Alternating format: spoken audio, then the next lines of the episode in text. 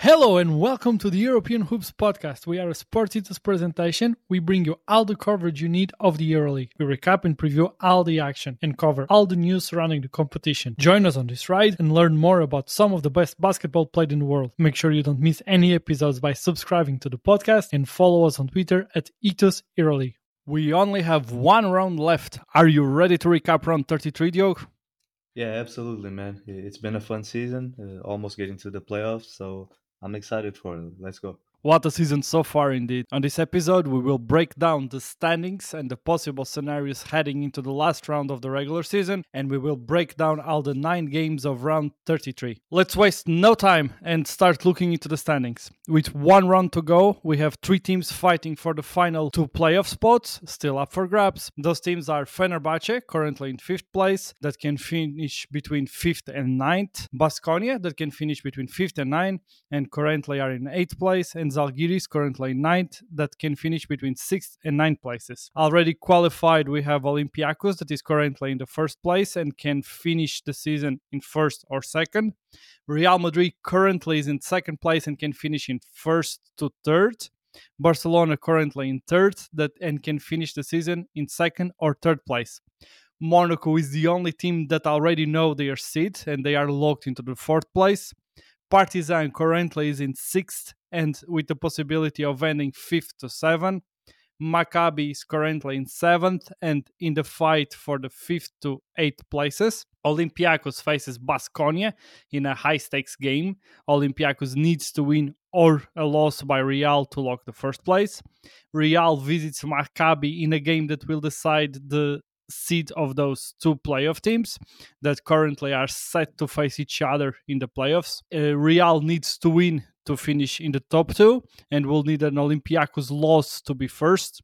If they lose, they need Barcelona to lose as well for them to keep the second place. Otherwise, they went the regular season in third place. Barcelona will receive Valencia. They need a win and a loss from Real to, to be second. Otherwise, they end in third. Fenerbahce will visit Red Star. Partizan will receive Panathinaikos. Maccabi will welcome Real. Basconia will visit Olympiacos. And Zalgiris ends the season in Munich, where they will visit Bayern make sure you guys tune in to our next episode that will come out on Wednesday, where we will break down what to expect from these games and the playoff implications of each one of them. But let's look in what happened on this round 33. Let's start in Kaunas, where the home team Zalgiris received Maccabi and beat them by 1 point, 68-67. The MVP of the game was the Latvian Roland Šmits with 13 points, 4 rebounds, 2 assists. Arnas Butkevičius had 8, 6, and 4, while Josh Nebo was the best for the visitors with 11, 3, 1 steal, and 3 blocks. As always happens in Kaunas, the crowd showed up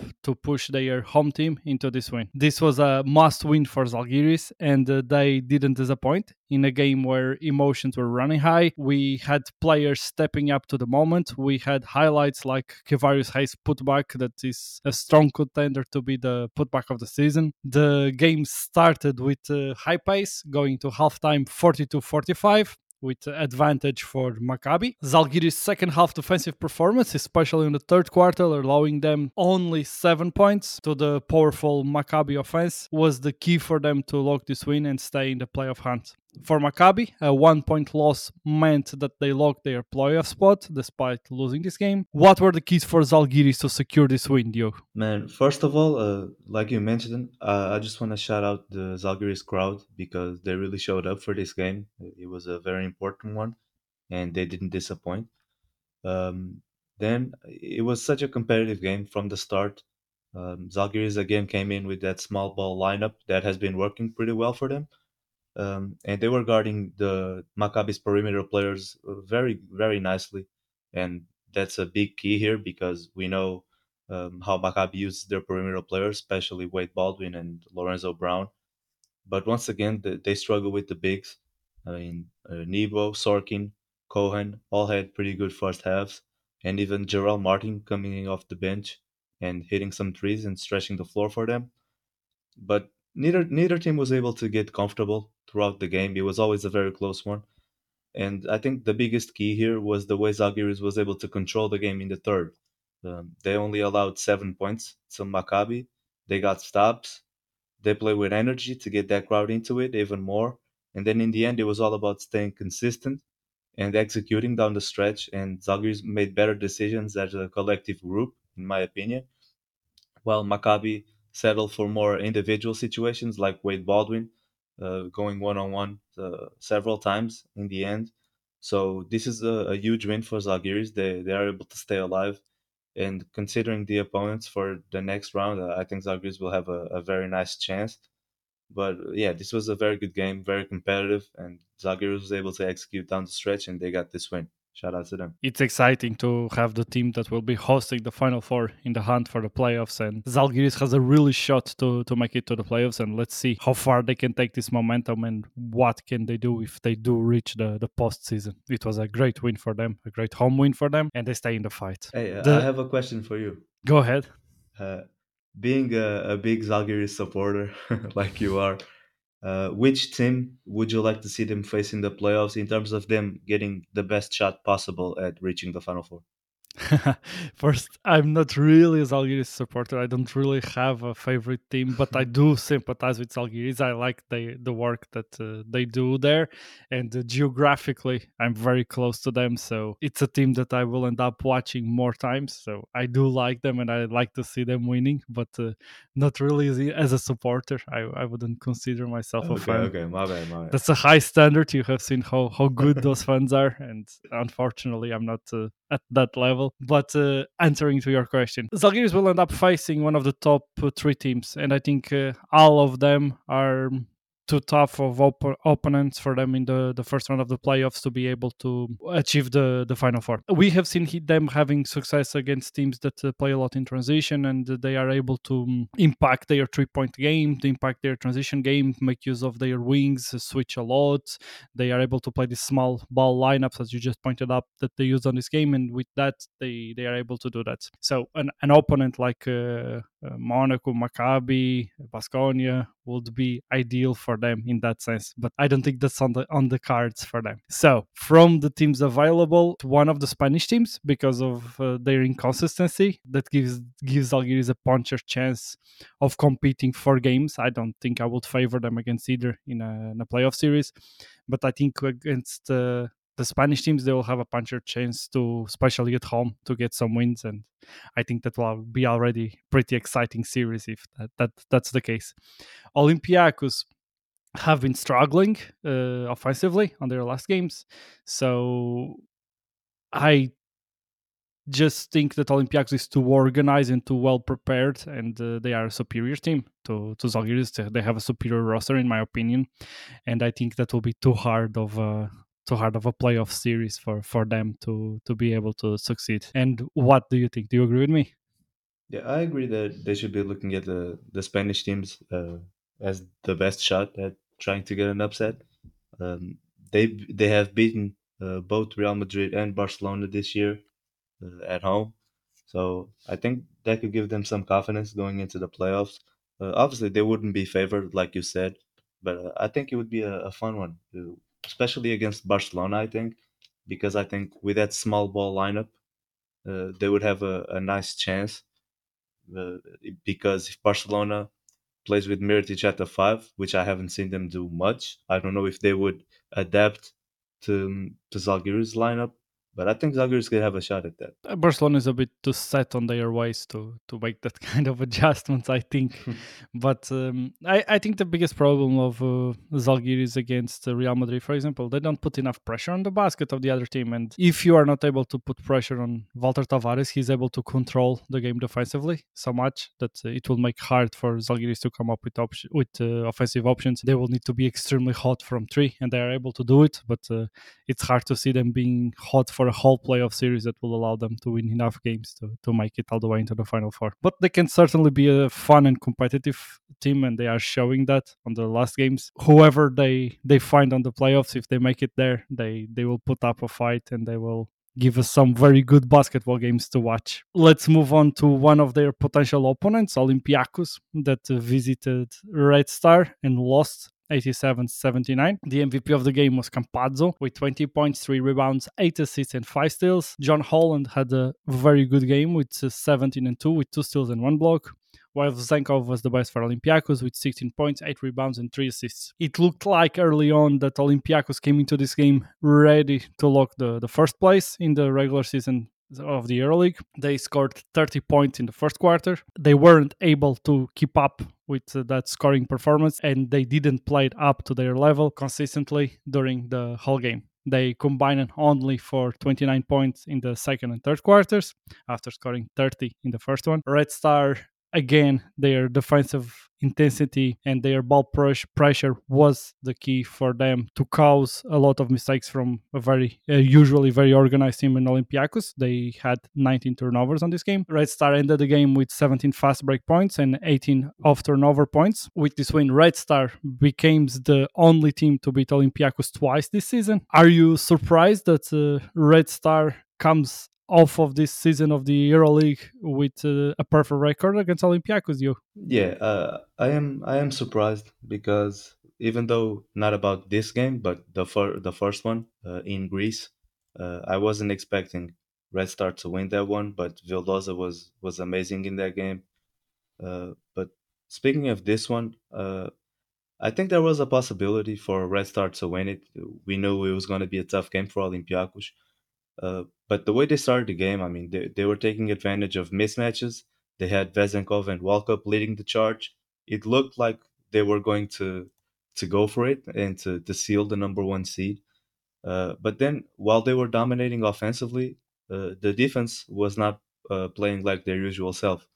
Uh, usually, Olympiacos is very strong defensively as well, and Red Star was able to to make shots and play very good basketball to keep up with Olympiacos uh, in that first quarter. And then Campazzo and Vildoza were amazing, and they set the tone for Red Star to win the game. And they forced turnovers. They they got to the free throw line, and then they were able to get this win at home. Uh, like you said, Holland was very good, especially in the fourth quarter, scoring the ball. So this is a very good win for Red Star. And now for Olympiacos, they they will have to win that last game. Otherwise, the, number one seed is in jeopardy for them. Yeah, the team that certainly didn't like this result was Basconia, that now will have to face an Olympiacos motivated to extra motivated to win. They always will want to win for sure. And um, Olympiacos wasn't able to, to lock that uh, first seed uh, here on this game. Like uh, I mentioned before, they have been having some small struggles offensively to, to stay consistent and to produce offensively and to find solutions offensively. offensively. And Red Star ball pressure was um, again impactful and uh, was able to to cause them some some issues. And let's see how this translates to the postseason and how they can close the regular season against Basconia at home if they can snap out of this uh, less positive run for the leaders of the standings and if they can go strong into the the postseason. But this was a, a good showing by Red Star that uh, have been showing, especially after they added Campazzo to the to the team, that are able to compete with about anyone. They don't have the consistency to be higher in the standings and to to be a playoff team in this edition of the EuroLeague, but uh, they are right there. They are just a tier below, and they are a very fun team to watch at the moment. The next game in Turkey between Fenerbahce and Efes. Fenerbahce won 103 to 86. The MVP of the game was Nigel Hayes Davis with 26 points, 4 rebounds, 4 assists, 1 steal. Dyshawn Pierre had 17 points, 8 rebounds, and 1 assist, while Will Clyburn had 21 points, six rebounds, one assist, two steals, and two blocks. This is it for the defending champions. They are official out of the playoffs. They weren't able to step up to the moment when they had to, not only in this game, but uh, for most of the season. Efes wasn't able to compete defensively against Fenerbahce. That uh, came ready to, to play and take advantage of that. Fenerbahce shot 10 of 18 from 3. They shot 32 of 46 from 2 behind the big performances by Hayes Davis and Pierre that uh, both played 40 minutes. They they locked this uh, this win. We saw Fenerbahce looking for mismatches, moving the ball better than Efes, and they were able to to control this game for for most of it. Fenerbahce, despite being in fifth place, and the teams that are currently in six and seven already being locked for playoffs, Fenerbahce isn't there quite yet, since uh, they don't have the tiebreaker against Basconia and Zalgiris that are below them. But uh, they did take a big step in direction to the playoffs with this win over Efes. Diogo, this was it for Efes, but uh, Fenerbahce is still alive. Can this game be where they start building momentum to be able to to make it all the way into the final four? Yeah, this was a, a very good win for for Fenerbahce and a very important one uh, because they were going through some some tough times, so they really needed this one. Uh, but man, coming into this game, uh, especially without Wilbekin, uh, I really thought Fenerbahce w- would not be able to to match Efes' ability to score. But was I wrong, man? They they scored a hundred plus, and it, it just looked so easy for them. They they did a great job using Nigel Hayes Davis and Pierre in the post as wings, and both of them had uh, amazing games offensively. And like you mentioned, playing the the whole forty minutes, both of them. Uh, but also, I mean, Efes did the best job they could uh, to help Fenerbahce. They they played zero defense. Like it, Mhm. it literally looked like Fenerbahce was running layup lines. That's how crazy it was. Uh, in the third quarter, uh, Will Clyburn tried everything. I mean, he was scoring at will, but Fenerbahce was also scoring on the on the other side. At one time, it looked like it was Clyburn and Nigel Hayes Davis playing one on one. Um, but yeah, Fenerbahce was always able to respond. And then Clyburn was clearly so tired. He shot three straight air balls because nobody else came along the way to help him. And I think that was the, the biggest key for Efes not being able to compete uh, until the end. So it's a huge win for Fenerbahce. I mean, they, they fought uh, even in the rebounding battle. Um, they won 30 to 19. And for Efes, how can you be a, a contender when you win 19 rebounds in a in a full game. I mean, they had four players getting rebounds. One of them was Pleiss with one single rebound, and the other one was Shane Larkin, who is the small person on the court with three. So when you only have four players getting rebounds, it's very tough. But it, it just shows their whole season. They didn't fight enough. They didn't want it enough. So shout out to Fenerbahce for for playing a great game, and they deserve it. we can stop thinking of Efes as contenders now. It's safe to do it. They. Yeah, I, I think now it's safe. Uh, I, I will stop at least, so you guys won't have to piss me off no more. no, but um, because they showed flashes in the, the previous games, and that's why I even picked them to be favorites on this game because Fenerbahce was struggling, uh, and uh, showed flashes of um, stepping up mostly defensively, being able to to play with more intensity, to be able to compete more, and offensively, we know that those players are able to to perform at a very high level, but they weren't able to do it. Uh, shout out to Ikut- Itoudis as well because he clearly outcoached Ataman on this game. Efes was a team that seems to have uh, trouble to perform on the court, to have trouble off the court as well. Not that there is any type of like issues uh, with the players and, and coaches as, as people, but uh, to be mentally ready for the games and to to perform at the level that they need to if they want to compete on these high stake games. They clearly weren't able to do it, and Fenerbahce was able to, even limited with lacking some important players, were able to to compete, take advantage of the mismatches that they had, and they secured this very important win to to stay in the playoff hunt to keep competing for this year's EuroLeague championship. Let's move on and let's go to Spain, where Valencia dominated Virtus, getting a 79 68 win. Shannon Evans was the MVP of the game with 15 points, 3 rebounds, 6 assists, 2 steals. Kyle Alexander had 14 and 1 and 1 steal, while Ojeleye had 21 points, 6 rebounds, 2 assists, and 1 steal. Virtus was able to stay competitive for 3 quarters of the game, heading into the fourth quarter down just 1 point. 58 59. But Valencia, with a 17 2 run to start the fourth quarter, took over the game and locked this win in front of their home crowd and they were very pleased to be able to, to end the season. This positive note at home. Both of these teams are out of the playoffs. Vit- virtus already have an invitation for next edition of the euroleague while valencia doesn't. Did they show that they belong in the euroleague game you I thought Valencia was going to be able to, to do a better job in this game, even though they got the win. Um, the game was very competitive for the first three quarters, and then it understandably uh, Virtus didn't have enough legs under them to, to compete in the fourth, and I think that's the the biggest reason why Valencia went on that 17 to 2 run. Um, I do think Valencia is a EuroLeague team, I think they belong. Uh, I like to watch them play. They have a, a pretty fun play style. So we'll see how that how that goes for next season.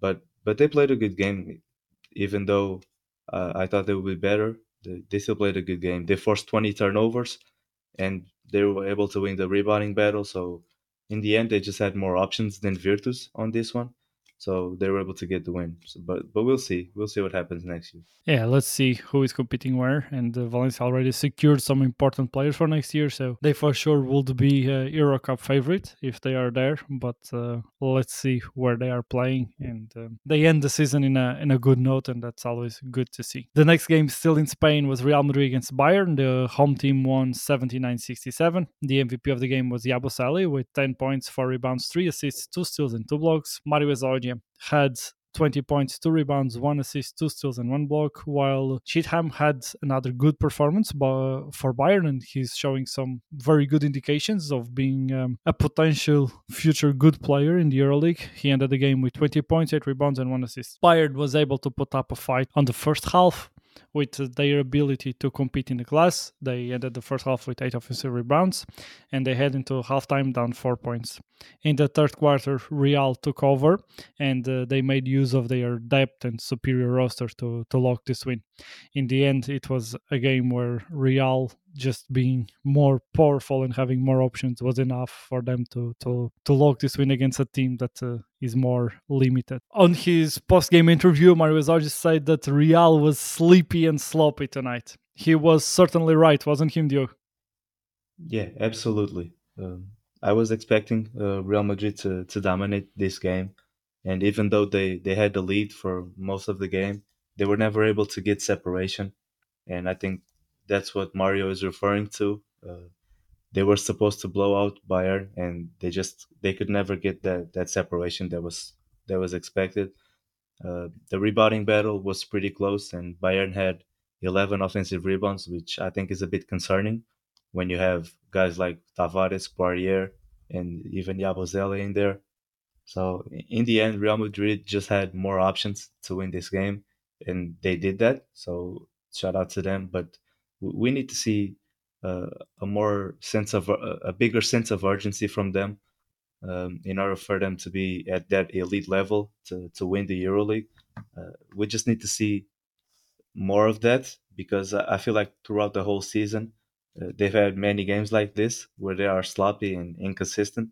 So I hope they can turn it on for the playoffs because with the roster they have, there is no excuse for them not to be in the final four.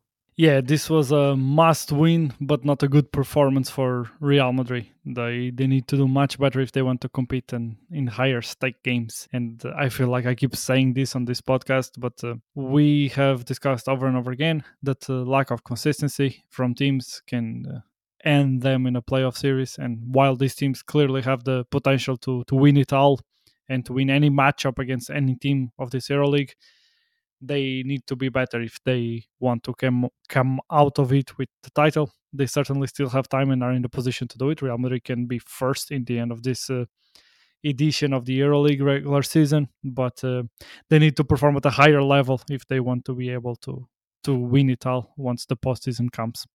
Let's stay in Spain and let's move on to a high scoring game between Basconia and ASVEL.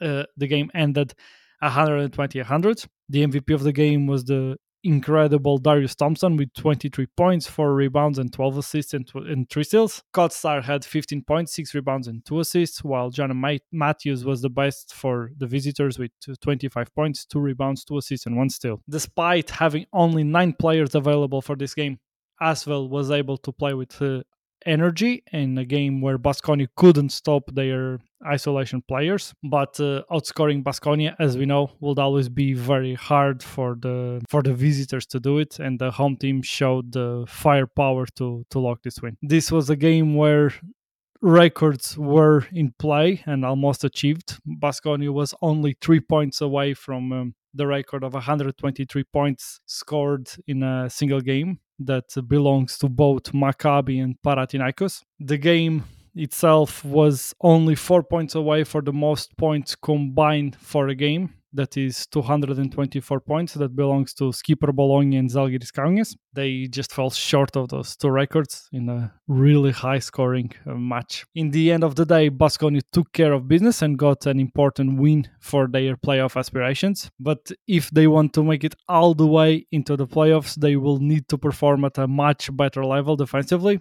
because allowing 100 points to the last in the standings that averages 74.4 points per game is clearly not good enough to beat a team like Olympiacos as they likely will need to do on the next round. What caught your eye on this game, Dio? Yeah, this game was was kind of a shocker, honestly. uh, I wouldn't say the the 120 for Basconia. It's not expected, but I wouldn't say shocking because they have that type of firepower and with their play style and their shooting ability. But like you said, to, to allow 100 points uh, by Asvel, that's pretty insane considering where they rank uh, offensively. Uh, we all know that Basconia is not a, an elite defensive team at all, but like this is this is way too much, uh, especially going into the next game, like you said, against Olympiacos, where they need to win. So I'm curious to see how that goes. Uh, but in the end, uh, I expected dominance from Basconia, and they did dominate. They was up for they were they had the lead most of the game. I, I think that it was only in the beginning of the first quarter that they didn't, uh, but they took control of the game pretty quick, and they always had like a, a double digit lead. But still, like you can't give up hundred points, especially to to Asvel. The, they had Darius Thompson leading the way. I mean, 23 points and 12 assists. That that's awesome. He he has been doing this for the entire season, and it has been such a great surprise for me. Uh, Basconia had 33 assists and shot 50% from three with 17 out of 30, 34. That, that's insane. And I think those were the keys to for this 20 point separation because Asvel only had 13 assists, and you did mention uh, how they played iso ball on offense, so that explains it a bit. And but Asvel was able to stay competitive by getting to the free throw line and making those free throws. Uh, but in the end, I mean, Basconia just has too much for them, and this was a an expected blowout. Yeah, absolutely. They just cannot uh, expect to to win like this when they play against teams that have as much firepower as they do. But uh, on this one, it was a must win for them. They we just would expect to see more from them in terms of they are able to do on the other side of the court at this stage of the competition. But good win for the Basconia and certainly an entertaining game with a lot of points for for the fans. Let's move on to Greece where Panathinaikos lost to Alba 84-88. The MVP of the game was Lucas Sikma with 6 points, 4 rebounds, 4 assists and 2 steals. Jaleen Smith had 14 points, 1 rebound, 5 assists and 3 steals, while the best for the home team was uh, Marius Grigonis with 15 points, one rebound and one assist. Alba was able to build an early 14 point lead. Panathinaikos fought back and went into the halftime down only 7 points. Panathinaikos had a strong third quarter, scoring 26 points and heading into the fourth quarter up 2 points. But Alba showed character, fought back and logged this win. Certainly not the way that uh, Panathinaikos wanted to win this season at uh, their home court, but um, on the other hand, Alba keeps showing some potential and uh, they play a very entertaining brand of basketball. What were the keys for them to secure this road win, Dio?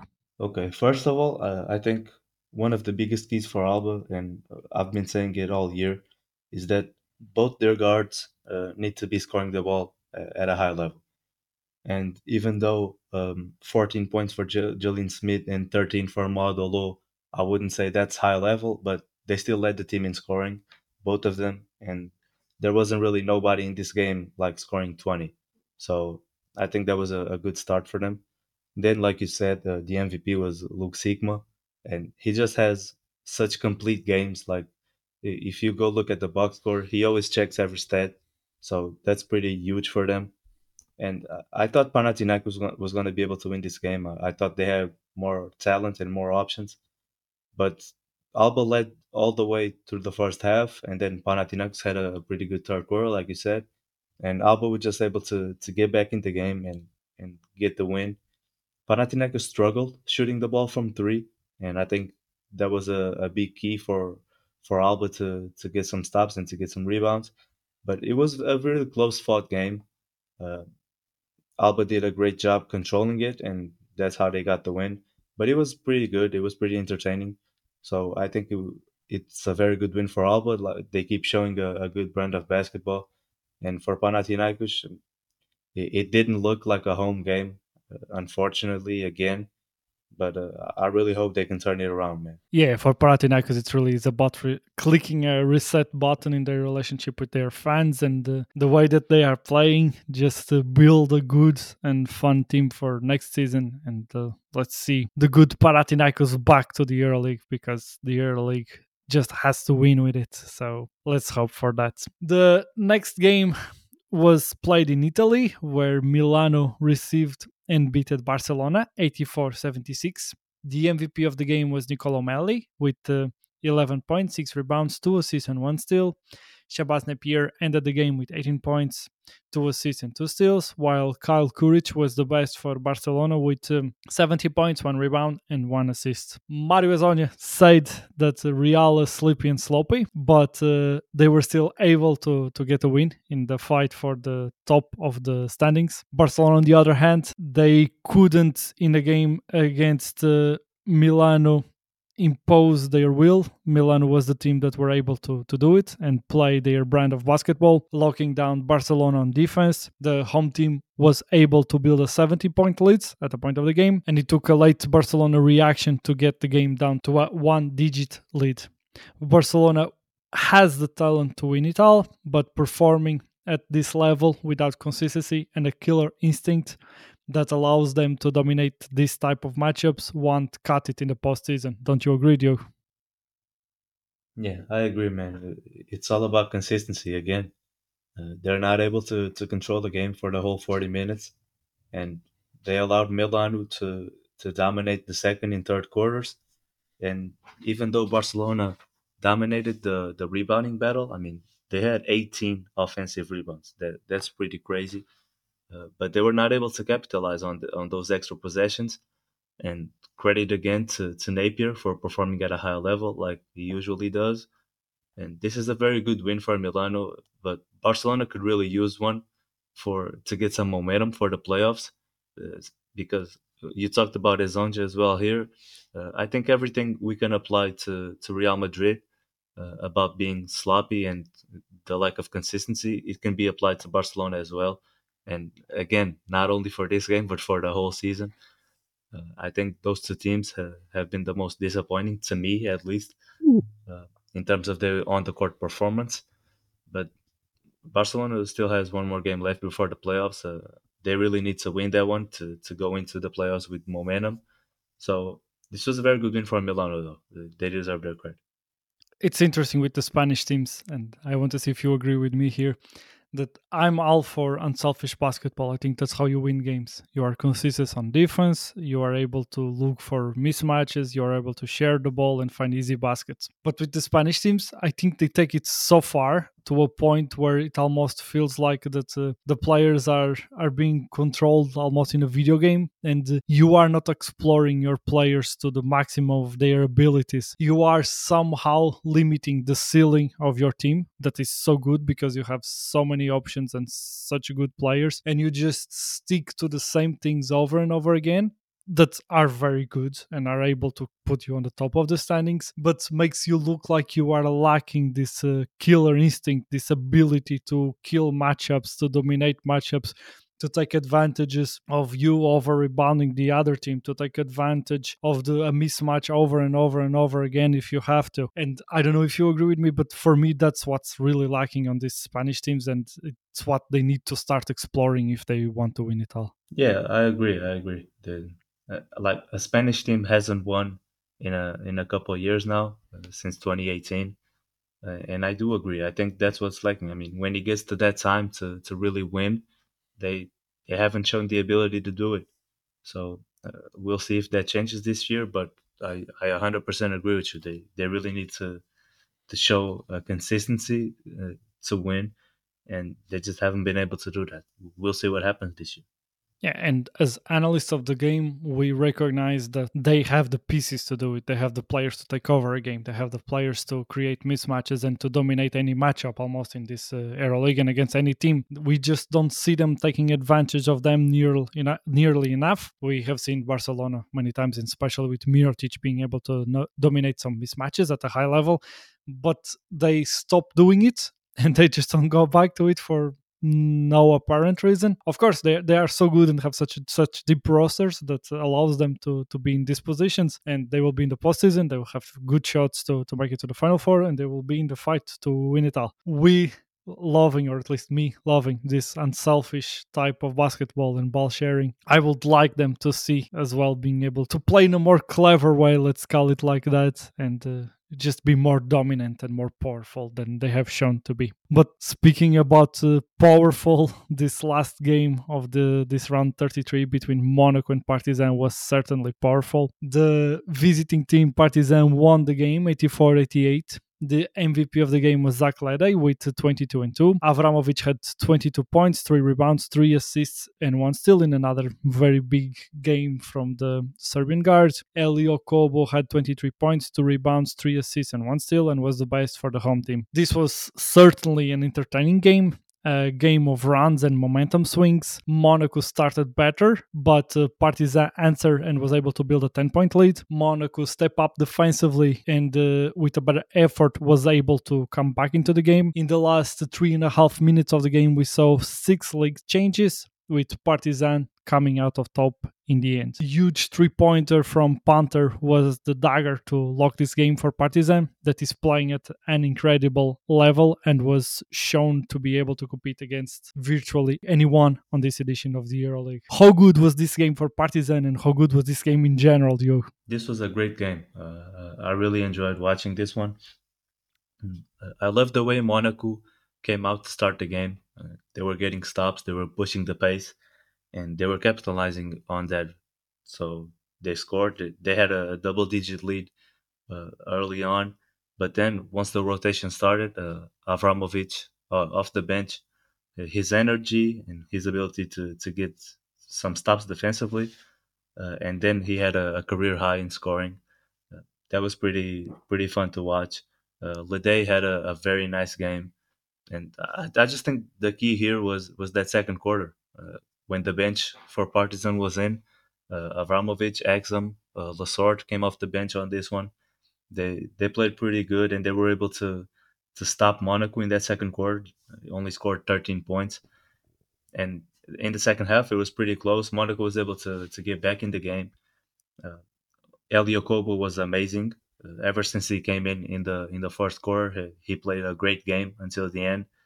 Uh, this was a very fun one, honestly. I mean, and what I loved the most about this game was that uh, Coach Obradovic uh, from Partizan, uh, we had Coach Obradovic, uh, Obradovic on both sides, but mm-hmm. uh, Partizan's coach having the the trust uh, in Kevin Porter Jr.